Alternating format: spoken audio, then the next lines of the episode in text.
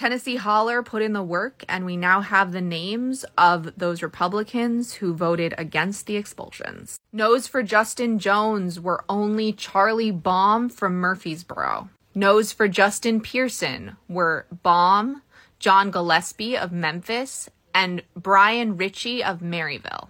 No's for Johnson were Baum, Richey, Mike Sparks of Smyrna, Jody Barrett of Dickson, Rush Bricken of Tullahoma, Sam Whitson of Franklin, and Lowell Russell of Vonore.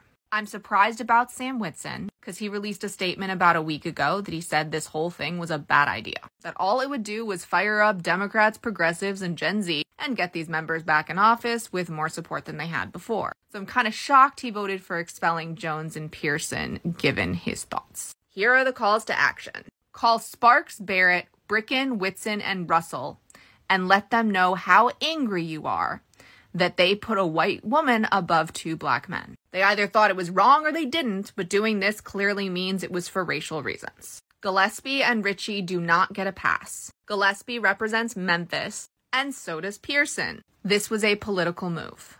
For Richey, we want to know why he only thought that Pearson was worthy of staying in the House. Baum's a different story. As far as I can tell from everything I'm read, this was sincere. Baum spoke to journalist Chris O'Brien and said, This was a very difficult day for everyone in the Tennessee State House. I would have preferred another opportunity to work within House rules to best represent constituents instead of expulsion. That matters. That is breaking with his ranks. That is extraordinarily brave given what his party did in the House. You might not like it, but that deserves some major praise. I can almost guarantee you he's going to lose his job and his political career for that move. It was extremely brave and it needs to be commended. Especially if you are a Republican who thought that they shouldn't be expelled, please contact him and thank him. For the rest of us, I know that we don't want Republicans in power at all. But a lot of the country is still Republican, and that's not a democracy. We need to keep Republicans like this in power so that we have less Republicans like Gino. I'm not saying that Baum is a stand up guy, I don't know.